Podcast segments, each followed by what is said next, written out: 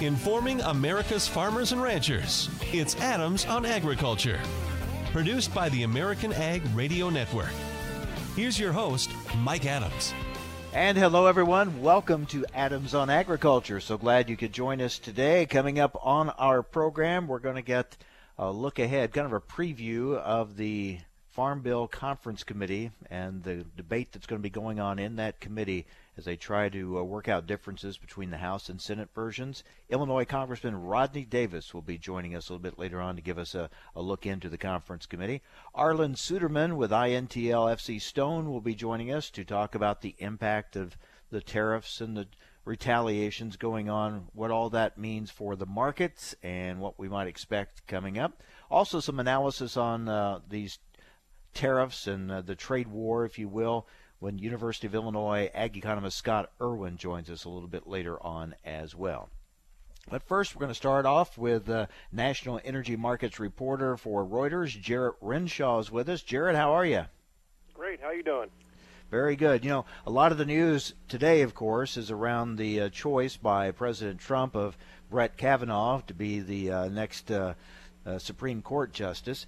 And you know, I was thinking about this as I was listening to all the criticism. I don't know if if it's a good pick or not, but what does bother me is when people come out and they were in opposition of the pick before they even knew who the pick was. And I thought that's kind of where we are in this country today. You, you don't judge anybody, uh, you know, on their own merits or qualifications. It's it, it was he was being judged already by who picked him by in many circles. So that's kind of where we're at. But I did find it interesting in reading about him that uh, he's had some rulings uh, concerning uh, um, biofuels in the past, the RFS.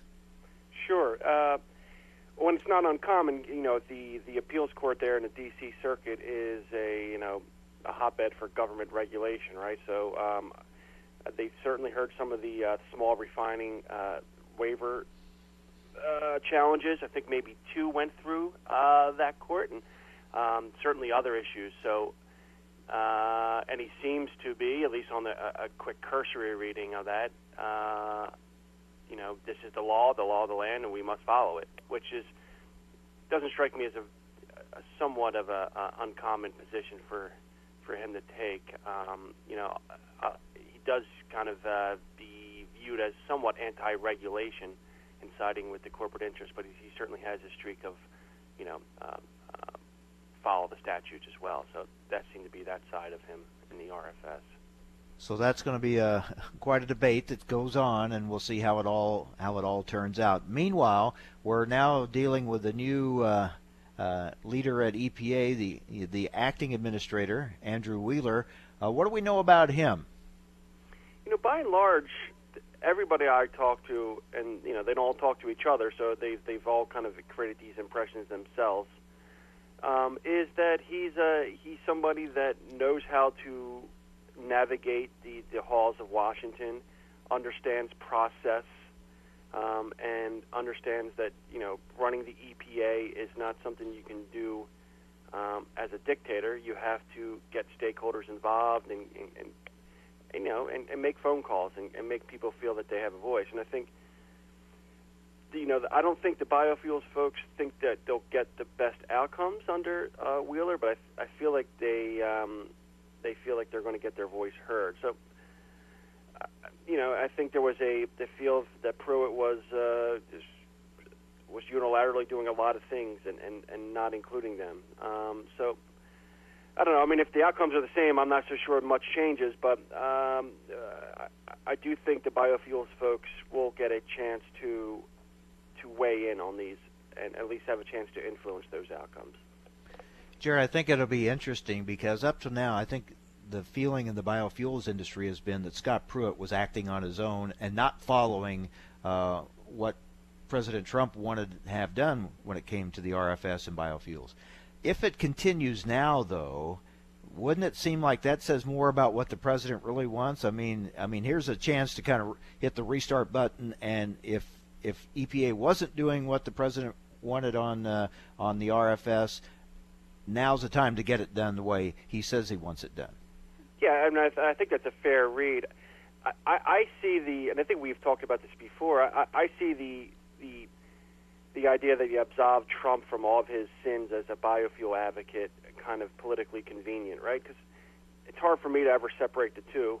I, I, I never personally did. I, you know, if if Pruitt's doing these things, he's either doing it with Trump's blessing or Trump's not standing in his way. And I think either way, mm-hmm. um, if if you're from a, on, on the biofuel side, I think you have to be concerned about either of those two things. Um, but I do think if if this, you know, the, the question is how where where could Wheeler depart from Pruitt in terms of running the EPA as it relates to the RFS? Uh, and I think the the place where most people would like to see it is in, in the small refining waivers. And you know, I, there, to me, there is an out here, right? Because RIN prices are low historically, um, and you have to think if if there's a hardship when when RIN prices are high, you'd have to think there's a less of a hardship when RIN prices are low. So, I, I to me, that's where one thing I'm watching. Um, the the 2018 applications presumably are going to start rolling in if they haven't already. We should keep an eye on how this EPA views them in light of a low RIN market. You think it gives them some political out if that's what they want to, to deny some of these applications and not have as many as they had in 17. So to me, I think that's the real next flashpoint to, watch. And I agree with you. I have never totally absolved uh, Donald Trump on this RFS issue because to me he's the boss, and if he didn't, if EPA wasn't doing what it, he wanted uh, to, to do on that, he should have stepped in and made sure they did. So uh, to me, either like you said, either uh, he, they were doing what he wanted, or he was just letting them do whatever they wanted, and that's that that was a problem too. So we'll see where it hap- where it goes from here, and see if there's any significant change. Uh, and then you've still got these issues of reallocation. Uh, you've got the issue of an E15 waiver. You think we'll see any action on that? You know, I think you know we have been trying to get uh, uh, some interviews with Mr. Wheeler to kind of answer those questions. You know, one question, if I had a chance to talk to him, would be: Do you agree with you know Mr. Pruitt that the E15 waiver has to be part of a broader package of reforms, or do you think it's a standalone? You could do it a standalone. Um, you know, answer that question. I think would be real illuminating um, on reallocation and be curious to, to, to, where his what his approach is to that. Um, so it's hard to tell. You know, I think we need to hear him talk, and I think um, I I believe I, I, if I was the EPA that I, would get him out there at some point here soon, um, talking to reporters, taking questions, and, and, and, answering and answering those questions that I think people want to know. Um, you know, I think he, he does, you know, he, he should give us some, some, some idea of what to expect. Yeah, so often it's hard to get to an EPA administrator. I mean, to get to any kind of uh, public forums, it seems like it's difficult. So hopefully that'll be different too. That, that I'm with you. That would be a good place to start for a fresh change uh, with this EPA. We'll see if it happens, and we'll be watching your reporting. Jarrett, as always, thank you very much. Yeah, no problem. Take it easy. Jarrett Renshaw, National Energy Markets reporter for Reuters. All right, so we've got these tariffs and the retaliation. What does it really mean for agriculture?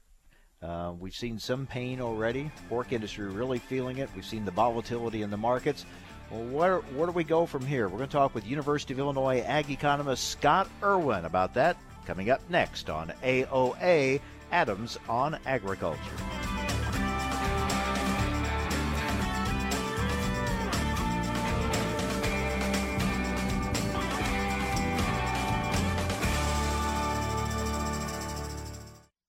Do you need a car? Been shopping only to be turned down because of bad credit, low credit, no credit, bankruptcy, or divorce? Guess what? Today's your lucky day because now you can buy a car, truck, or SUV, just about any vehicle. It's true. Bad credit doesn't matter. No credit doesn't matter. Bankruptcy or divorce, it just doesn't matter. As a matter of fact, your job is your ticket to your new vehicle. We're Auto Credit Express, and we've helped thousands of people just like you. Antonio H. told us, great company, got me connected, and the day I went in, I drove off in the car I wanted. 100% worth your time. Need a car? Get started now and drive off as early as today. Just go to 11ignoremyscore.com right now. That's www.11ignoremyscore.com. Auto financing the easy way. 11ignoremyscore.com. Get started today. Auto financing the easy way. If you or your family love the freedom of swimming any time of year, if you love sharing good times and making great memories, or if you want one of the best total body workouts ever, then it's time to discover the three C's of your very own endless pool. The first C is convenience. Imagine swimming year round in your own private swimming pool, installed indoors or out, just steps away. The second C is comfort. With sculpted spa seats and your own adjustable temperature, you can easily escape the stress of your day. And the third C is cost. Your endless pool is an affordable luxury at a fraction of the cost of a regular pool. And here's a bonus C choice. Because when you call for your free Endless Pool Idea Kit, you'll receive information on our full line of pools to suit your budget and location. Call now for your free information. 800 717 0734. 800 717 0734. What if you had a medical emergency away from home? What you need is Mobile Help, America's premier mobile medical alert system. Most systems only work at home, but with Mobile Help, you get help outside the home with coverage nationwide on one of the largest cellular networks at the press of a button. I pressed the button, and lo and behold, the emergency came within minutes. Mobile help did save my life. No question about that. Call Mobile Help now for a free color brochure. We'll send you everything you need, including the base station, the patented mobile device, the waterproof pendant, and wrist button. You can also add the fall button that automatically detects falls and signals help. Call today and receive a risk free 30 day trial. There's no equipment to buy and no long term contract. For a limited time, you'll also receive a free emergency key box with your plan purchase. Remember, mobile help keeps you safe coast to coast. Call 800 930 6137 now for your free mobile help brochure. That's 800 930 6137. Again, 800 930 6137.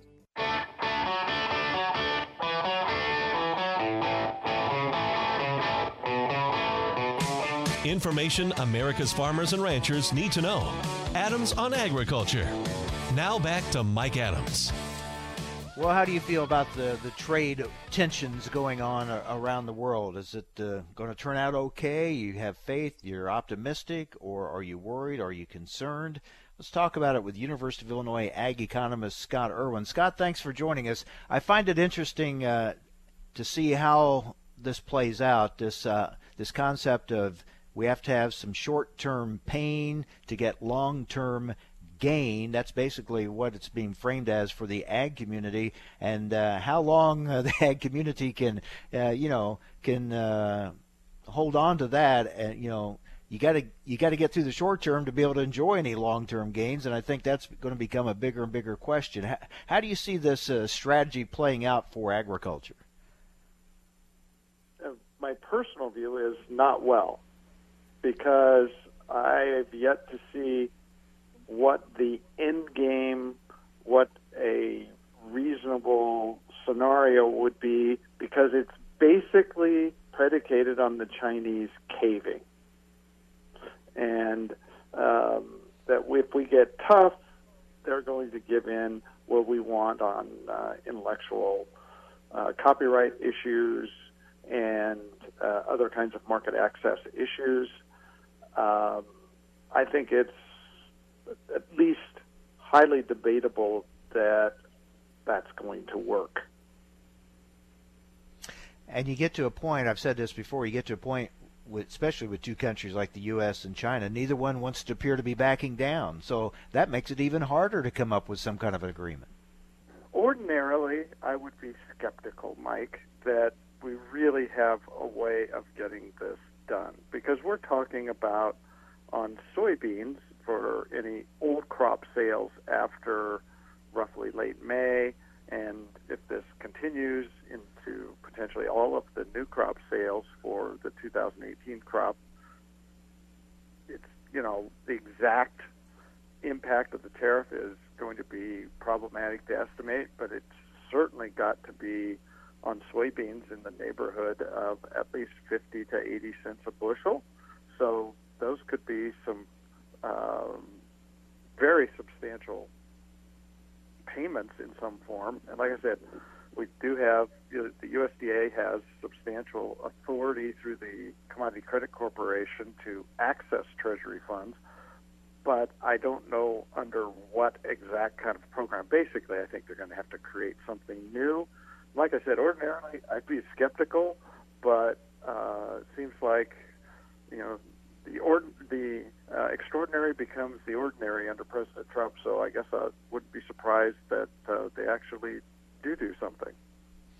Well, we know there's some pain being felt now. The pork industry really getting hit. Uh, we've seen the volatility in the markets, but aren't we in kind of a little bubble here, headed towards harvest? I mean, when we get to harvest, and if we have a big crop, like there's that potential, and you still got a lot of old crop, and if you've lost your biggest customer for soybeans, it would seem that was going to put a lot of pressure on that soybean market. True. Um, I think at this point that the full impacts of the tariff, assuming we don't, re- you know, retaliation doesn't amp up further, has probably been felt in the marketplace. I think the market has already baked that impact in. I mean, for goodness sake, we're looking at, you know, uh, cash soybean bids right now in a large swaths of the corn belt, starting with uh, a, a seven, you know, in the 790s. You know, these these for soybean production, these are pretty disastrous price levels. Um, my perception, Mike, is from talking to farmers and others, is that you know it really hasn't hit in the pocketbook of the vast majority of farmers that much because most people don't have much old crop remaining unsold. There's some out there. Uh, this will really hit home in the pocketbook when we get to harvest, and if, if what's unpriced uh, before this summer is obviously going to, you know, that's going to be a major hit in the pocketbook, and I think at that point the pressure will really ramp up. But that's consistent with what I've been hearing from people is that, you know, they're willing to give the president the benefit of the doubt for a while, uh, but I think that a while will end uh, if you're starting to sell soybeans at eight dollars. And if you look at that time schedule, that kind of fits in with we've heard Secretary Perdue talking about this possible payment plan, but saying uh, we're looking more around Labor Day or something like that. So they're kind of even looking towards the fall and around harvest time. And you know that honestly makes sense because the the big economic damage from the tariffs are obviously associated with the new crop, not the old crop, because most of the old crop has already been priced. And quickly, we were talking with Jarrett Renshaw with Reuters about the Andrew Wheeler taking over at EPA and talking about this is really, I think, will show us now President Trump's commitment to RFS. If if another EPA administrator uh, carries on, you know, supposedly, as many have said, against the wishes of, of the president, you have to start wondering what are the real wishes of the president when it comes to the RFS.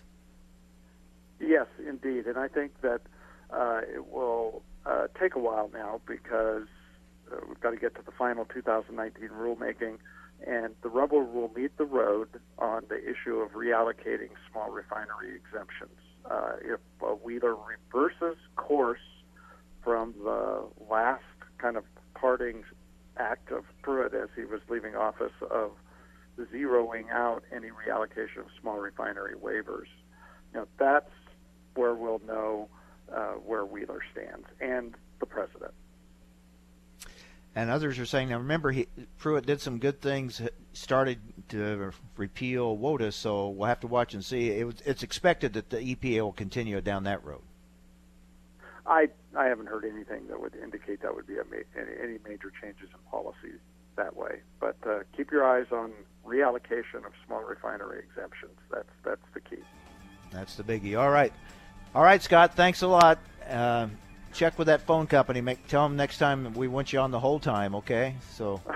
all right. Well, I apologize. It's always a pleasure. no problem. Thanks, Scott. We'll stay in touch. Appreciate it. University of Illinois ag economist Scott Irwin. Well, what about this farm bill? When are they going to get started? When we're going to get conferees named? We'll talk with Illinois Congressman Rodney Davis about it next on AOA. Most of us like to be out in the sun. That's why sunscreen and other safety measures are key to protecting your skin from aging and cancer. The FDA recommends using a sunscreen with a sun protection factor or SPF of 15 or higher. Also, look for broad spectrum on the label. That means both harmful ultraviolet A and B rays are blocked. UVA rays age the skin, UVB rays burn, and both cause cancer. But the perfect sunscreen doesn't count if you use it wrong. Don't need sunscreen on a cloudy day? Wrong. 80% of UV rays still get through the haze. Only use sunscreen at the beach? Nope. Anytime you're outside, UV rays attack the skin, so you need protection. And you have to reapply sunscreen every two hours. Remember, SPF plus broad spectrum equal healthy fun in the sun. Visit www.fda.gov slash sunscreen for more information. A message from the U.S. Food and Drug Administration. Time now for a market check here on Adams on Agriculture. I'm Rusty Halverson for the American Ag Network. In the grain and oil seed sector, we've got a two sided Tuesday session. Turnaround Tuesday in soybean futures, but minus signs continue in corn and in wheat. November new crop soybeans posting a hefty decline yesterday. Friday's gains said to be chalked up to pre weekend profit taking, some position squaring, the strength used as a selling opportunity. On the downside, major support and a bearish objective for new crop beans lies at 853 and a quarter. The 10-day moving average seen at 878 and three quarters. An hour into the trading day, we've seen a high of 881 in November soybeans before backing off a bit. New crop December corn, a short-term daily base and support forming at 358 and a half, the July 2nd low. On the upside, the 20 day moving average remains first resistance at 375 and three quarters. We have stayed within that range so far on the day. In the wheats, we are trending 6 to 7 lower in Minneapolis spring wheat, 12 to 15 lower Kansas City, 16 to over 17 cents lower in Chicago wheat. 81% of the spring wheat crop headed, 80% of the crop rated good to excellent, the highest rating since 2010. For livestock at the Merc in cattle and hog futures, we are backpedaling once again. Live cattle trending 50 to 87 cents lower, feeder cattle 30 to 50 cents lower, an hour into the trading day. We have yet to see cash cattle trade so far on the week. Lean hog futures, minus signs there. August down around $2 with the cash call steady lower on this Tuesday. Outside markets, the Dow up 146 points, crude oil up 50 cents a barrel. You're listening to Adams on Agriculture. I'm Rusty Halverson for the American Ag Network. Hello, I'm Mike Lindell, the inventor of My Pillow, and like all of you out there, I had problems sleeping. Pillows would go flat, I would flip-flop all night long, I would wake up with a sore neck, maybe a headache or feel like I needed a nap even though I slept 8 hours. When I invented My Pillow, I wanted it to where you could move the patented fill to give you the exact support you need as an individual regardless of sleep position. My Pillow will get you into that deep sleep faster and you will stay there longer. It's not about how much time we spend in bed, it's about how much of that quality sleep we get. I do all of my own manufacturing right here in the United States. I have a 10 year warranty. You can wash and dry my pillow, and I give you a 60 day money back guarantee so you have nothing to lose. And here's my best offer ever you can buy one of my pillows and get one absolutely free. Go to mypillow.com or call 800 871 7280 now and use promo code FARM11 to take advantage of Mike's buy one, get one free deal. This offer expires on August 1st, so don't delay. Order now by calling 800 871 7280 or go to mypillow.com and use promo code FARM11.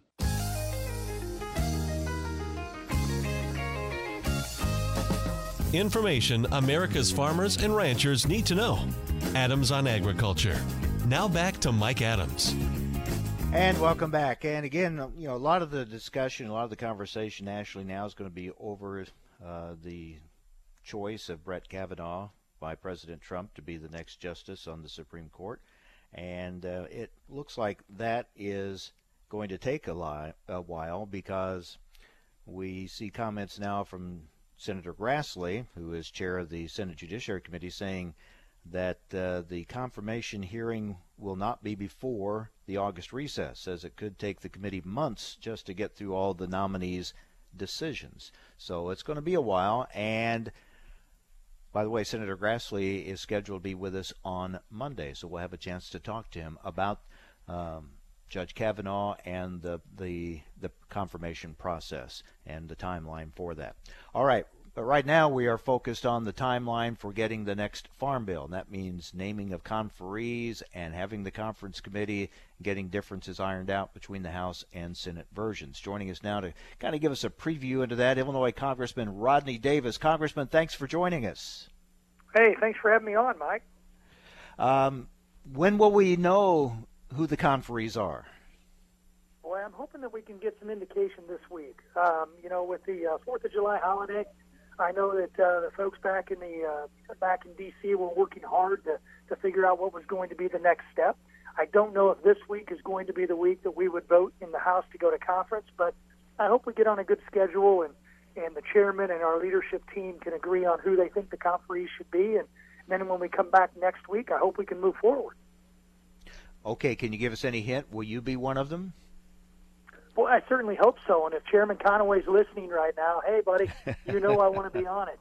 Uh, you know, I'm, I'm cautiously optimistic. Uh, being a subcommittee chairman, uh, I know that uh, my experience four years ago as the only freshman on the conference committee, I hope gives me a chance to to show already some some experience and some leadership on these issues. And and I, I would love to sit again across the, the table from my Republican and Democrat colleagues in the Senate, and uh, and also my good friend Chairman Roberts. Whenever the, you finally get to sit down, whoever that group is, obviously there's some big differences uh, to work out. Uh, one of them, of course, right up front, we know is different approaches to the SNAP program. How do you see coming to some kind of middle ground, some kind of compromise on that? Well, I think it's. I, I think we have to just to be able to sit down across the table from each other and, and talk about those differences. I think even even the Democrats in the House that voted against the Farm Bill can agree that that we ought to do something about the fact that we have nine million more people on food stamps today than when unemployment was at 9.5 percent, and now we know unemployment's at 3.84 percent. We have more jobs available than we have people who are on the unemployment rolls. And when you look at my home state of Illinois, my home state of Illinois has has 67 percent of the food stamp uh, recipients fall under our work capable category, meaning they're not single parents, they're not uh, with single parents with children, they're not disabled, or they're not already working 20 hours a week. Why wouldn't we invest, Mike? Why wouldn't we invest in getting people out of poverty and into jobs we know are available? Okay, so the the real trick is, of course, to get a bill that will pass, get enough votes. Now, Ranking Member Peterson told me here just the other day that if they go, if you go more with the Senate approach, he can deliver uh, Democratic votes. But if it's more like the House bill, uh, again, there's going to be that opposition. So it, it's still a tough order to work through that and get a bill that'll pass. You know, it certainly is. And Collin's a good friend of mine, and I love working with Collin. I, I just think he's wrong on this issue. And he and I have talked about this numerous times just individually. Um, I, I look forward to having the debate. I, I would hope that many of our senators, both Republicans and Democrats, realize that this is not about getting people off of benefits and and uh, that they may deserve. It's about actually investing in families to get out of poverty. Think about this, Mike. I've got a, I live in a rural uh, community in Taylorville, Illinois. We have a food distribution center that's trying to hire as many truck drivers as they can at seventy thousand dollars a year you can get a CDL license, commercial driver's license, in about eight weeks. Our bill offers to pay for that training for a, an individual who wants to get out of poverty and take a job that pays very, very well. Um, even existing laws require if if somebody wants to leave the food stamp program right now under existing law and they want to go get a loan to go get a commercial driver's license at one of our community colleges, that loan requires them to go to school for 16 weeks. It just doesn't make sense. Why wouldn't we invest and utilize an existing program like SNAP education and training and get them into school, get them out into the workforce, get them off of food stamps, out of poverty, and even out of the Medicaid system? It seems like a no-brainer to me, but I know we're going to run into opposition. Now, Chairman Roberts on the Senate side has said that they have made some adjustments, some changes to SNAP, just not uh, the same as the what you have uh, are calling for in the House version. Have you looked at what the Senate did in their bill, and do you think it's enough? You know, we're going to continue to, to talk about what we believe is a historic investment in families that may be stuck and mired down in, in that cycle of poverty. When we have government programs that encourage families to, to do a cost benefit analysis to stay on programs or go back to school or to training programs and get training they need, Republicans and Democrats alike have told me my five and a half years in Washington, we ought to invest in those families. Well, we're doing that in the House bill, and I think the conference committee is a perfect time for us to, to have that debate, and and we'll see what happens when when we get to that conference committee. But but immediately discarding uh, the plan that we put together that I think will lift families out of poverty, I think is short-sighted right now. We're talking with Illinois Congressman Rodney Davis, looking ahead to the uh, conference committee on the Farm Bill. Now, another big difference: uh, Senator Grassley on the Senate side got his uh, payment limit language in there that he wanted. Uh, now that's different from your approach in the House. How do you see that? Uh, uh, is there any support for that on the House side at all?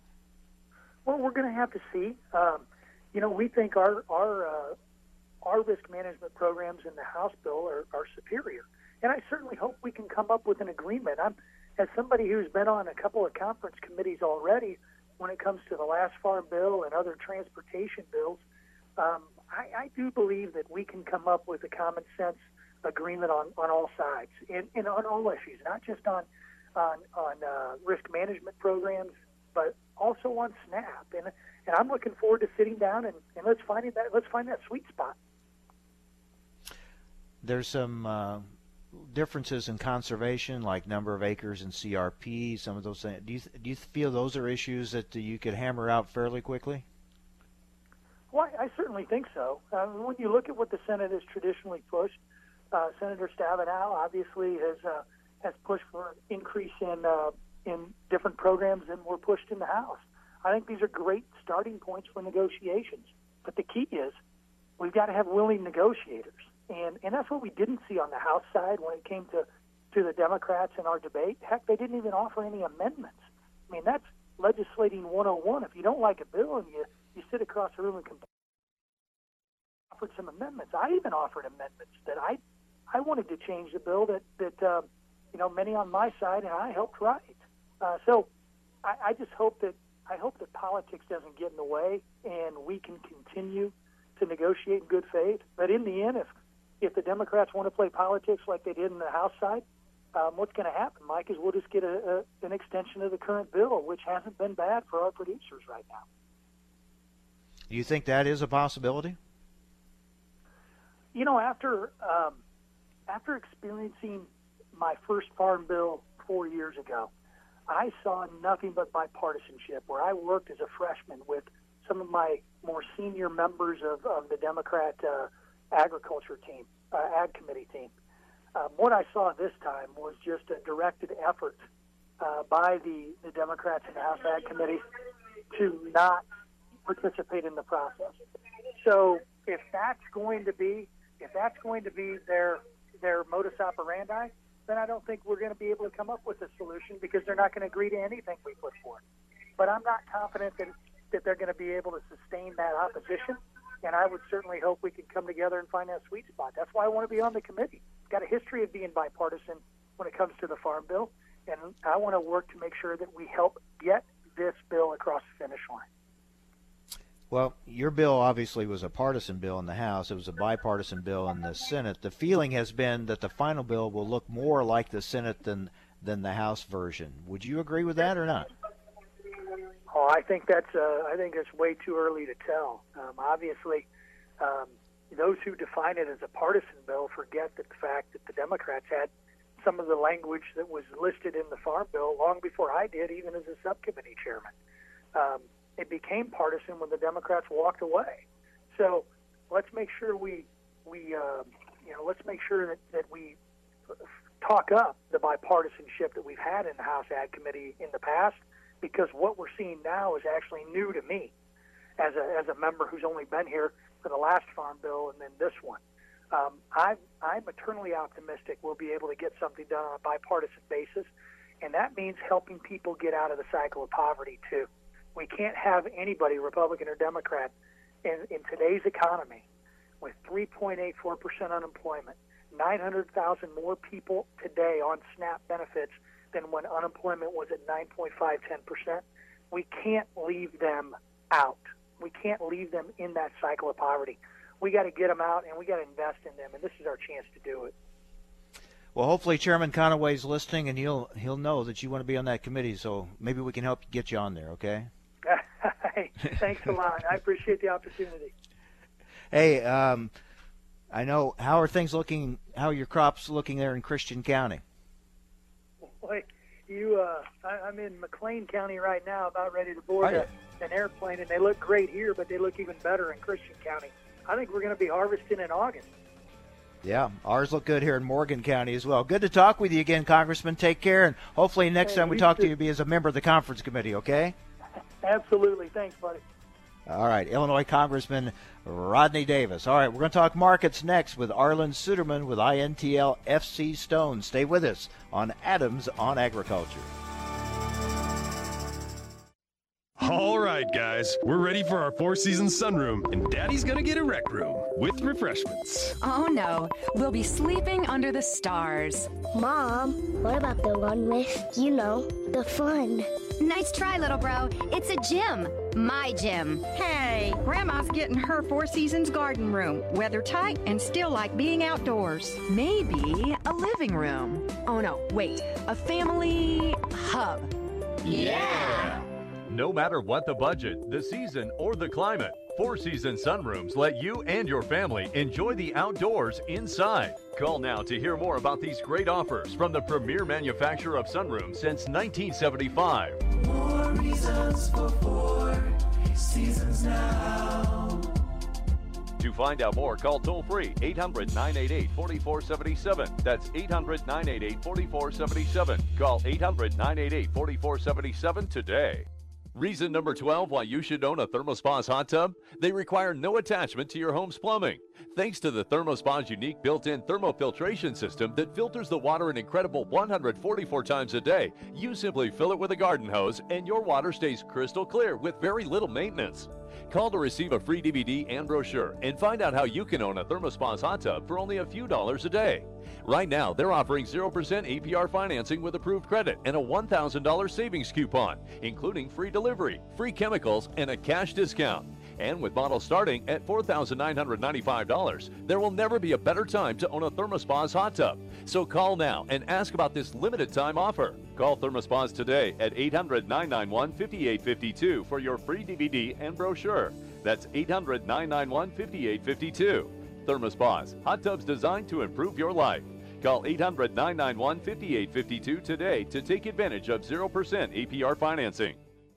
A lot can happen in six seconds. A rodeo ride, a dramatic basketball win, and the world record holder can solve a Rubik's Cube. Six seconds is how long it takes for an 18 wheeler traveling at a safe speed to come to a complete stop. And in those six seconds, that truck will travel the length of two football fields. So please, give them room. Never cut in front of a large truck for any reason. Our roads, our safety. Learn more at sharetheroadsafely.gov. I'm here to tell you that your options for getting out of debt have never been better. How do I know? Because I'm Howard Dvorkin, the founder of Consolidated Credit. For nearly two decades, we've helped over 5 million people just like you. And every time we help someone, they all say the same thing.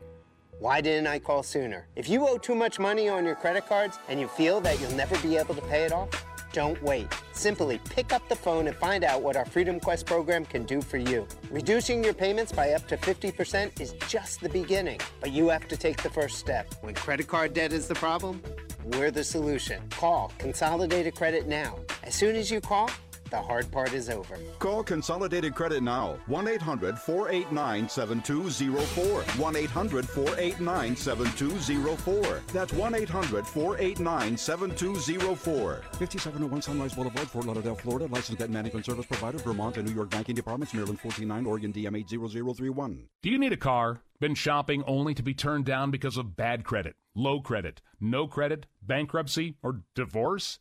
Guess what? Today's your lucky day because now you can buy a car, truck, or SUV, just about any vehicle. It's true. Bad credit doesn't matter. No credit doesn't matter. bankruptcy, or divorce, it just doesn't matter. As a matter of fact, your job is your ticket to your new vehicle. We're Auto Credit Express, and we've helped thousands of people just like you. Antonio H. told us, great company, got me connected, and the day I went in, I drove off in the car I wanted. 100% worth your time. Need a car? Get started now and drive off as early as today. Just go to 11ignoremyscore.com right now. That's www.11ignoremyscore.com. Auto financing the easy way. 11ignoremyscore.com. Get started today. Auto financing the easy way. Thanks for listening to Adams on Agriculture from the American Ag Network. We're excited to explore the topics that make a difference to agriculture the Farm Bill, immigration reform, reducing regulations, trade, new technology, as well as infrastructure and health care. Through the year, Adams on Agriculture will originate on location from several major national meetings and events. Subscribe to the show's podcast at AmericanAgNetwork.com. Thanks for listening to Adams on Agriculture from the American Ag Network. Information farmers and ranchers need to know. Adams on Agriculture. Now, back to Mike Adams. All right, let's talk markets with the chief commodities economist for INTL FC Stone, Arlan Suderman. Arlan, thanks for joining us. Good to be back with you, Mike. All right. Um, we see some of the sales numbers, and it looks like we're we're moving uh, a lot of ag products. Uh, are some of these countries we're kind of fighting with? Are they stocking up, uh, buying now, thinking they may not later, or or how's this playing out? Is it just timing, or what's going on? Well, we're the best price in the world for corn and soybeans. Uh, now, on the corn side, Argentina is chasing after us, and now they're harvesting their crop and they're getting some supplies in. Uh, but when it goes to Brazil, we're still priced well below Brazil for corn and soybeans. Part of that is because of the, the trade war issue, and uh, Brazilian farmers think that they have a captured buyer in the way of, of uh, China. Part of it is because of the freight problems with the the unsettled issues with the trucker strike there, and uh, so uh, right now U.S. corn and soybeans are so well priced. We've come down a long ways, and there's simply a lot of buyers around the world to see some uh, buying opportunities. If you're a speculator, you're you don't know what to do I guess it depends on your bent and how you're going to interpret these things. But a lot of the speculators I talk to are are afraid to catch a falling knife. But when you're an end user and you see prices come down to these levels, there's some value in stepping in and buying, and that's what we're seeing happen on the export front. So have the markets kind of already figured in, uh, you know, all the tariff news and trade war news? Is that already in there, or are we looking at still some downside uh, risk here? Some we could move down even more. Well, it's it's my sense as I look at this that they've priced in the the bearishness, the negativity uh, of the trade war to a great extent uh, at this point. Does that mean that the bottom is in? We can't safely say that because with the presence of this speculative fund money in the market, you then have to deal with momentum trading, and uh, momentum is still to the downside. We haven't changed that, and even some of the hedge fund managers I've talked to who are excited about buying the market here are still afraid to do so because the charts still haven't shown them that the bottom is in. And so buyers are afraid to step in, and so in that absence of buyers, you still have sellers there, uh, and that still leaves you vulnerable. Uh, the further you go down, it gives you the opportunity for a bigger jump back up when it does confirm a bottom. Uh, but you know that's still not there yet, and we're seeing that probed once again today, particularly in corn and wheat. Arlan, are we in a? I, I mentioned this earlier, a little bit of a bubble, a little bit of a. We got a little time here before harvest, but if if the trade tensions with China and others continue to heat up and that nothing's resolved as we go into harvest and what looks like could be a pretty good crop, what kind of uh, bearish pressure does that then put on the market? Well, I think soybeans are the market we need to be most concerned about. And frankly, there's a lot of dynamics there that people are trying to figure out how it's going to play out. Global demand for protein is strong. We know that we've got new ethanol plants in China that are producing DDGs, that can displace some of that protein demand within China. We still expect a strong buying campaign. It may not be quite as strong as what USDA has indicated. If we produce a big crop, that means the market should be amply supplied. However, when it comes to the freight schedule in Brazil, let's assume that we suddenly get a trade deal with China uh, so we can focus on the freight issue in Brazil, then we can back up again. If, if we suddenly get a trade deal with China, we're trading at a 60 to 70 dollar a ton discount right now to Brazil, which is currently the only other supplier in the world of any significance. So we could get this flood of business from China, and of course, non-China businesses are already coming our way because of that big discount. So what happens, and I just got off the phone with our Brazilian team as we were talking about this, what happens to Brazil prices? Do we suddenly come together? Well, they still have this unsettled freight issue. Soybeans are moving to the port now off of the freight schedule at a discount to the freight schedule.